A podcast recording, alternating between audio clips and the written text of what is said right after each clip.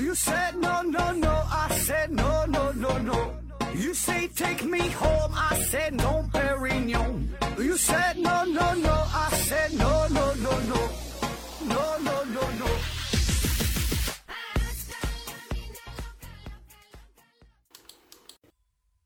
拼命探索，不计后果。欢迎您收听《思考盒子》，本节目由喜马拉雅平台独家播出。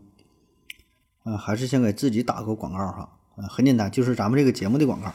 欢迎大伙儿呢多多留言，然后点赞啊、转发、评论啊，各种互动都行啊。咱现在没有什么抽奖活动了，所以呢，只能靠这个人情，靠这个人气哈，靠靠大伙儿的支持啊。现在这个。喜马拉雅有各种的活动啊，反正就是宗旨还是说增加与听友之间的互动吧，这样呢就可能给咱的节目增加一些曝光率啊，让咱们节目能够火一下啊。很简单，你点个赞啊，下边随便说几句话都行啊，想说啥都行。嗯，这期呢又是回答听友的问题啊。第一个问题，P 卡搜 WS 提问说，何子老师啊。请问古人的文言文是不是应该，是不是应用的很广泛？比如说，这个说话会用文言文吗？啊，张贴布告呢？想到古人呢，肯定文化普遍不高，文言文呢，是不是成了近乎摩尔斯码一样的小范围传播信息的载体？啊，下边有人帮着回答说，各个时代呀，有各个时代的白话体系，呃，平时呢都说白话，好比呢现在日常用语。说话和这个写文章的区别，只不过呢区别更大啊，就是说小范围传播没有错。下边呢有人帮着回答说，不知科普写作训练营讲的信源能否查到？嗯，说这个 古人啊说话的问题啊，古人说话是不是也用这个文言文好文绉绉的？这事儿啊，这事儿啊，咱很容易想到啊，嗯。我们平时受到一些电视、电影和小说当中的影响会比较重啊，就是我们会觉得古人说话也会用文言文，什么“知乎者也”啊，对吧？影响最重的就是鲁迅的文章叫《孔乙己》，对吧？一说到文言文，咱会想到孔乙己那个形象，对吧？这个一一说话什么“知乎者也”，就是老孔他是受到了呃封建思想的荼毒。啊，就是这个本来是一个读书人的形象啊，但是呢，最后混的不咋地哈，贫困潦倒的，破败不堪的啊，但还得架着装着哈，整整这个范儿啊，嗯，一天天说这种半懂不懂的，半文不文的啊。那其实呢，嗯，古代并不是这个形象，就是文人确实是这个形象，古代的文人是这么说啊，但是呢，古代绝大多数人，平民老百姓，你说这些种地的。也不可能像书本上那样那么去说话啊，一定是说的非常通俗，非常糙啊，是不是非常粗俗，对吧？而且呢，越到了近现代，就离咱们时间越近的话，那嗯，这个这个差别呢，可能就会越小一些。比如说从这个唐代以后，特别是到了清朝，可能和现在的差别呀，啊，基本就不太大了啊。我们可以找到这个一些例子哈，比如说有两本书。一个呢叫老启大啊，一个呢叫做朴四通啊，不知道呃，就朴通释，不知道是朴通是普通释啊，就朴。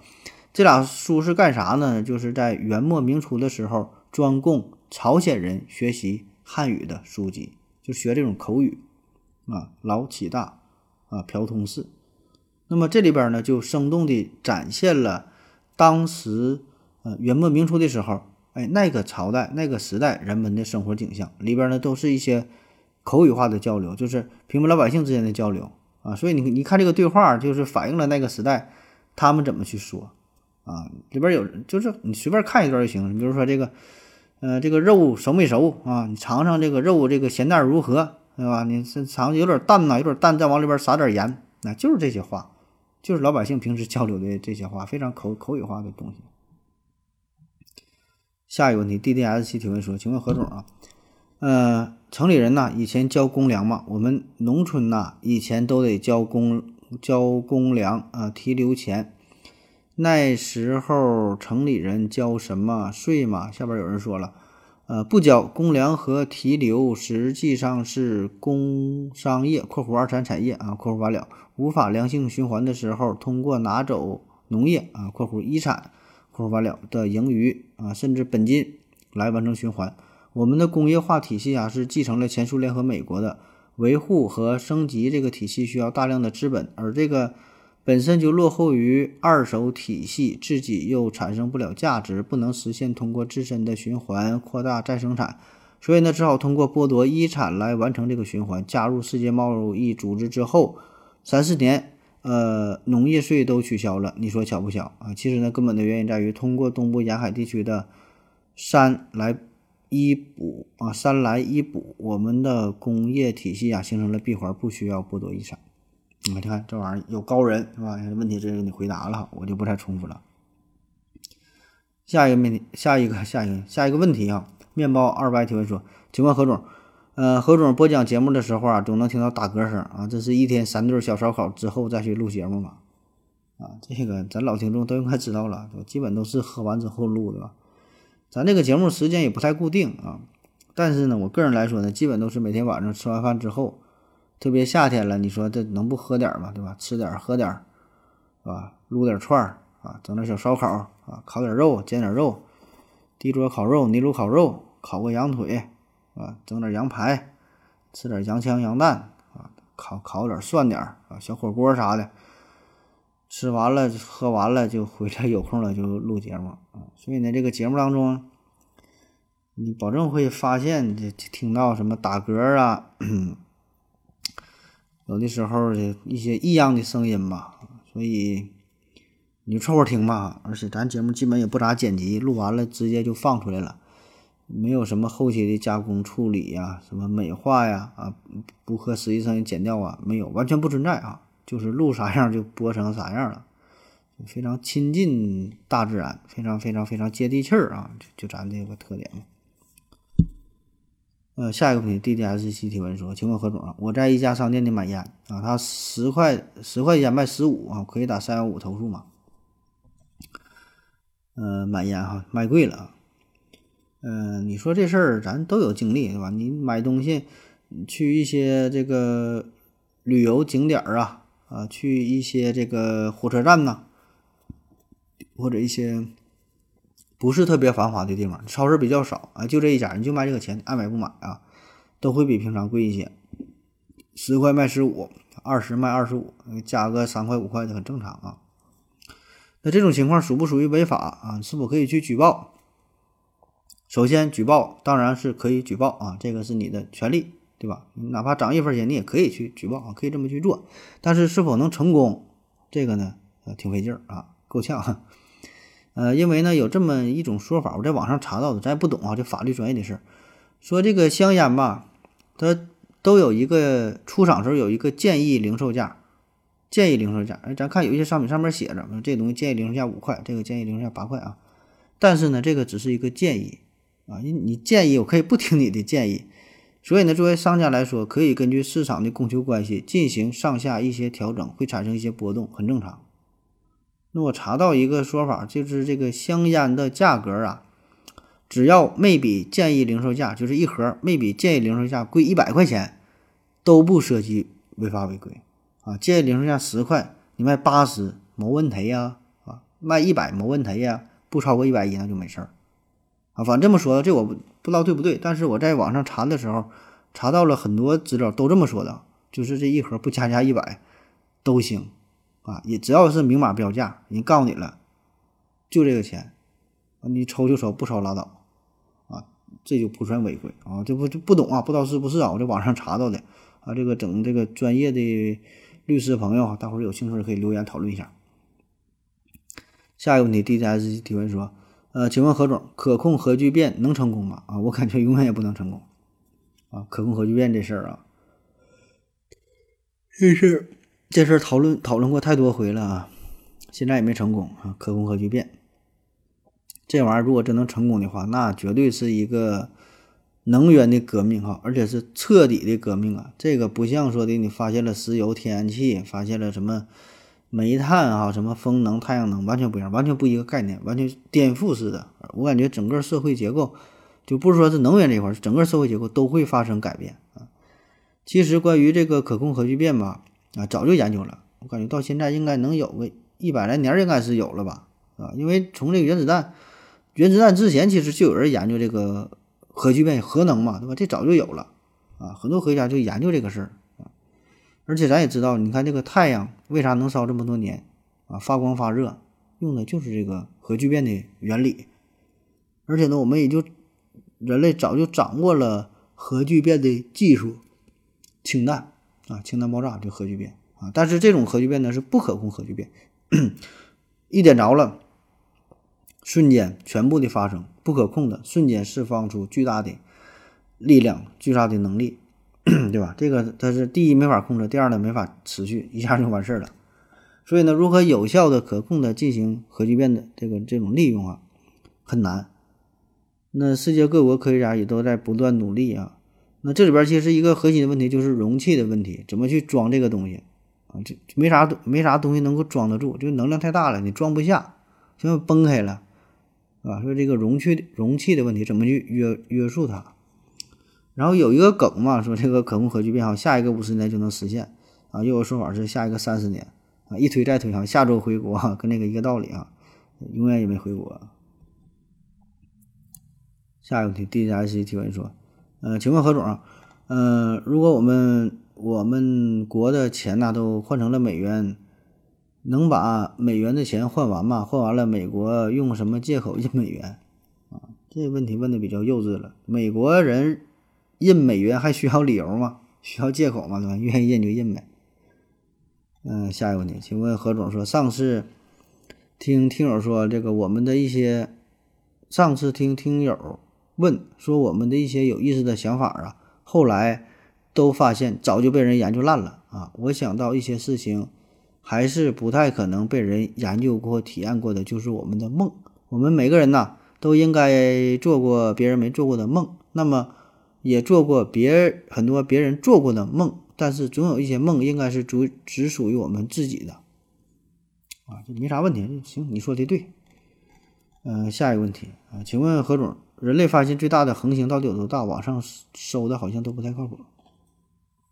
啊，这个是纯百度级别的问题了。说这最大行星有多大啊？这玩意儿靠不靠谱？这就不是你说的算了啊！这个东西你你就别用你自己的理念去理解天文学上的事儿，对吧？一整的什么玩意儿多少光年什么玩意儿几亿几百亿，你你就你就一听一过哈，你就你根本你也不懂。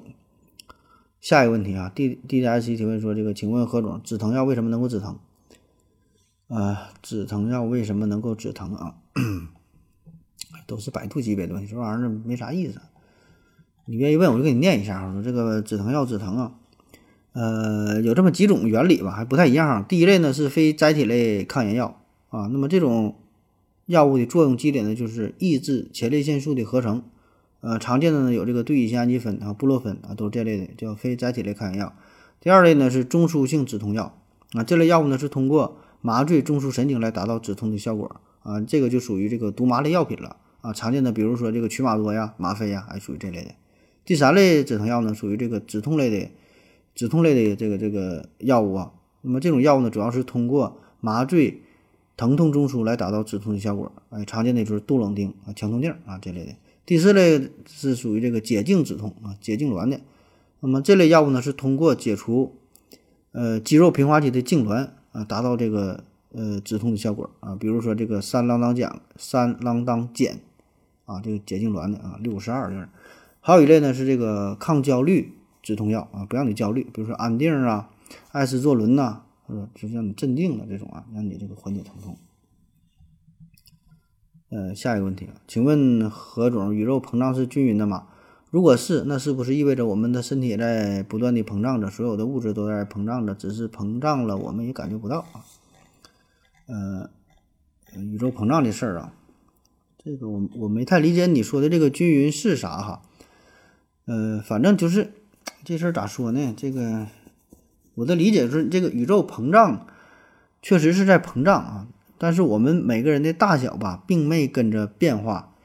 有点类似于啥呢？就是相当于一个气球上有两个蚂蚁，然后呢不断的吹气儿，地球呢在呃，这地球这个气球呢在不断的变变大，但这两个蚂蚁本身没有变大，嗯、两个蚂蚁之间的距离变得越来越远，啊，它是这个尺度的这个问题，就是便于这么理解吧。但是实际上，这个宇宙的膨胀呢比这个要复杂的多啊。但是对于我们，呃，这么小的系统，就比如说对于太阳系来说，其实这种膨胀跟咱们关系并不大啊，或者说这个太阳系并没有跟着它的膨胀而膨胀啊，或者说膨胀的系数膨胀的变化非常小啊。你放眼到整个什么银河系或者是更大的这个星系尺度来说，才会发现这种膨胀啊。所以说，在具体到说咱每个人的身上，这种膨胀基本就是观测不到了啊。你说这事儿，我想到了一个悖论，叫夜间倍夜间倍增理论哈。夜间倍增就说啥？当你睡觉之后，然后呢啥也不到了嘛，然后有个魔法师施了一个魔法，整个宇宙当中所有的物件这个尺寸呐都扩大了一倍啊。比如说你原来是一米七啊，然后你就扩大，这回你长到了三米四，但所有东西都涨了。问你第二天醒来的时候，你是否能够发现呃？这个这个这个变化，或者说用什么方式能够进行测量，能够发现这个夜间倍增？呃，下一个问题啊，说，请问何总，呃，无色的无色的玻璃瓶是新玻璃吗？绿色的玻璃瓶是旧玻璃吗？啊，说这个啤酒瓶子，啤酒瓶子的颜色的问题。嗯，啤酒瓶啊，这个啤酒啊，我平时喝点啤酒，刚才说啤酒这个事儿啊，平时我也是喝点啊。嗯，酒量不行啊，喝的少，一瓶两瓶的，喝点凉啤酒。那么对于这个酒瓶子的颜色啊，这我还真就没太注意，没太研究过啊。但我通常感觉啤酒瓶一般就是绿色的比较多，呃，还有棕色的吧，绿色和棕色，偶尔呢会有这个纯透明的啊，基本呢以这三种颜色为主，剩下一些呢，嗯，不太常见，或者说这个啤酒颜色有多种多样了，但是这个瓶子好像。基本就是绿啊、棕啊、透明，哎，这几种啊，有少数的确实有别的颜色，不太常见啊。那么为啥这个啤酒瓶会选用这三种颜色啊？这个事儿吧，咱从头说啊。最早的时候呢，这是在嗯十十九世纪的中期，嗯，这个时候这个玻璃制造的技术啊还不太成熟，我们做这个玻璃瓶子嘛，技术不太成熟，所以呢，这个制造玻璃的原料当中呢，会有一些杂质的问题。这个杂质，哎，这里边呢就有这个亚铁离子啊，亚铁离子，这是属于一种金属的阳离子。然后呢，就由于这个亚铁离子的影响，就没法除掉嘛，所以制作出来的玻璃的颜色基本呢都会呈现出绿色啊，就是它的干扰啊，所以这个时候它这只能是绿色，你也没得选啊，你想做别的颜色，整个红的、黄的，你也做不出来啊，技术上的问题。后来呢，有了更高级的技术。可以提纯啊，把这个亚铁离子呢，这种杂质给去掉。那么去掉之后，生产出来这个玻璃瓶子就是透明的，哎，看起来真好看，非常透透亮啊，透明的。比如说这个雪花里边，你喝这个勇闯天涯，哎，这是透明的，对吧？还有其他一些什么就不到了啊，是透明的，很好看。但是这里边它有一个问题，透明的好看是好看，但是对于啤酒来说呢，这不是什么好事，因为啥呢？你透明的话就会。呃，受到更多的阳光的照射，所以呢，导致这个这个本身啤酒的变质啊、挥发呀，呃，影响这个口感，所以反而没有是原来的绿色的这个玻璃瓶子的储存效果好啊。所以呢，虽然绿色的这个玻璃瓶子看起来没有这个透明的好看啊，但是啊，还是以绿色为主，哎，所以变来变去还是用这个用这个用这个绿色了。那么再到后来啊，是出现了棕色的瓶子。棕色的瓶子，这也是因为这个技术的提升嘛，有了这个棕色啊。为啥选棕色呢？就是棕色的瓶子一个好处也是，它可以更好的起到一个避光啊、储存的效果。所以你看现在特别有一些这个原浆啊，原这种啤酒，它更怕变质嘛，所以呢它就个棕色啊，就起到一个保护的作用啊。所以呢就以是以这种三种以以这三种这个颜色为主。那还有其他什么蓝色呀、红色呀，各种颜色瓶子也都有啊。对于从技术层面来说，现在这些呢。都不难啊，都不难，都能做得到。但是实际上呢，这玩意儿就是看着好看，哎，没有什么鸟用，对吧？就顶多给你心理上可能带来一些变化啊，看着好看。嗯，而且呢，对于综合的避光效果来说，还是棕色的啊效果是最好的。所以呢，出于对于啤酒质量的保证啊，出于这个呃成本上的考量啊，最终呢，还是棕色和绿色啊为主啊，就这俩成了主流。呃，最后一个问题啊，悲伤一小盒提问说，这个，呃，何总啊，这个结婚呐，结婚是因为爱情吗？还是因为金钱？还是二者兼有啊？如果二者兼具，哪一个占的比较多？结婚呢？为啥结婚啊？是因为爱情还是因为金钱啊？这事儿吧，这个事儿每个人给出的答案都不一样啊。一千个人、一万个人，对吧？就能给出这一千个、一万个答案。啊，你你说单纯说金钱还是爱情？这这金金钱还是爱情？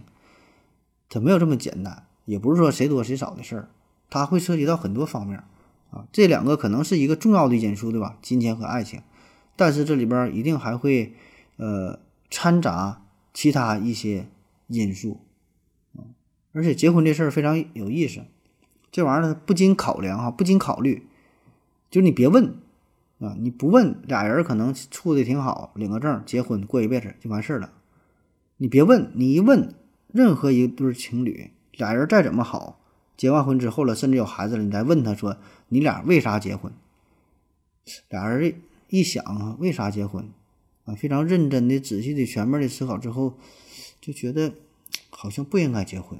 问谁谁后悔？哎，这就是结婚，就是人生，它就是这样。所以呢，结婚的往往就是这样，他他经不起经不起这个这个思考，啊，稀里糊涂的结了，过一辈子也挺好。我想咱绝大多数人呢，他都是这样。他为啥结婚？他没想过啊，他只是说气氛到了就结了啊，或者说为啥不结婚呢？他找不到一个不结婚的理由，所以他就结婚了，明白吧？而不是说找到一个非得结婚的理由，他是这回事儿。因为咱现在你说。不管是结婚还没结婚呢，你坐下来仔细想一想，结婚和不结婚有啥本质区别吗？啊，其实也没有。啊，你说有什么事儿是非得结婚能给你带来的呢？也没有啊，也不是说什么东西非得通过结婚你才能得到，对吧？真正的爱情也并不需要婚姻给两个人绑架在一起。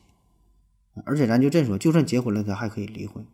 所以这结婚也不是什么大事，不是说非结不可，对吧？换句话说，这东西。就是那么回事儿啊，就是社会的一个礼，一个一个礼节，对吧？两个人到了岁数了，在一起了，你不结婚的不是那回事儿，啊，所以说很多时候这个结婚，他说白了就给就是给别人看的嘛，就把两个人你说绑在一起，受受到社会的大的舆论的影响，嗯，都都这么来的，随波逐流就也就结了啊，也没想明白说为啥为啥为啥去结啊。我想，我们绝大多数人的婚姻吧，更多的可能就是受到这种传统观念的影响啊。而且说，无论你这个人能力多强啊，你是什么女强人呐，你是什么企业家呀，混得很好啊，大富大贵呀，有没有才华呀，事业发展怎样，到了你这个年龄，嗯，最后都得考虑这个事儿，都得回归家庭。你说你女的，咱说你过了三十，男的你放宽点儿界限，你过了四十，你再不结婚。嗯，咱传统的观念好像就有点说不过去，对吧？所以呢，你不管你混的咋样，最后他都得用一个家庭来衡量，呃，你这个一生啊，说你这成不成功啊？当然，他这种说法，这咱保证是不对啊，但没办法，很多人他就是这么想的。包括说结婚之后还得生孩子，必须得有孩子，没有没有孩子，你这就不成功，是吧？所以你看之前报一个谁了，有个明星不就是因为这个事儿上了热搜讨论嘛，引起了广泛的讨论。我们都知道这个说法保证是不对的。啊，结不结婚是人家的自由，要不要孩子是人家的自由。但是啊，咱私下说，嘴上这么说，你心里保证不这么想啊。这绝大多数人的观点还是到岁数人得结婚，结完婚得生孩子，就是咱们的观点，啊，已经形成了。你自己也知道这个东西是不对的，但是你仍然会这样去想啊。所以这个就是没办法，算是一种社会的惯性。啊，这么多年、几百年、上千年 留下来的东西啊，一时确实很难以转变啊，所以确实这个婚姻它就是这么回事结婚嘛，呃，说到底也没有那么伟大，没有那么崇高，没有那么纯洁啊，很多时候就是一种无奈啊，一种随波逐流。好了，今天节目就这样，感谢各位收听，谢谢大家，再见。感谢您的聆听，如果你也想提问的话，请在喜马拉雅平台搜索。西西弗斯 FM。在最新一期的节目下方留言即可。欢迎您的参与，我在这里等你哦。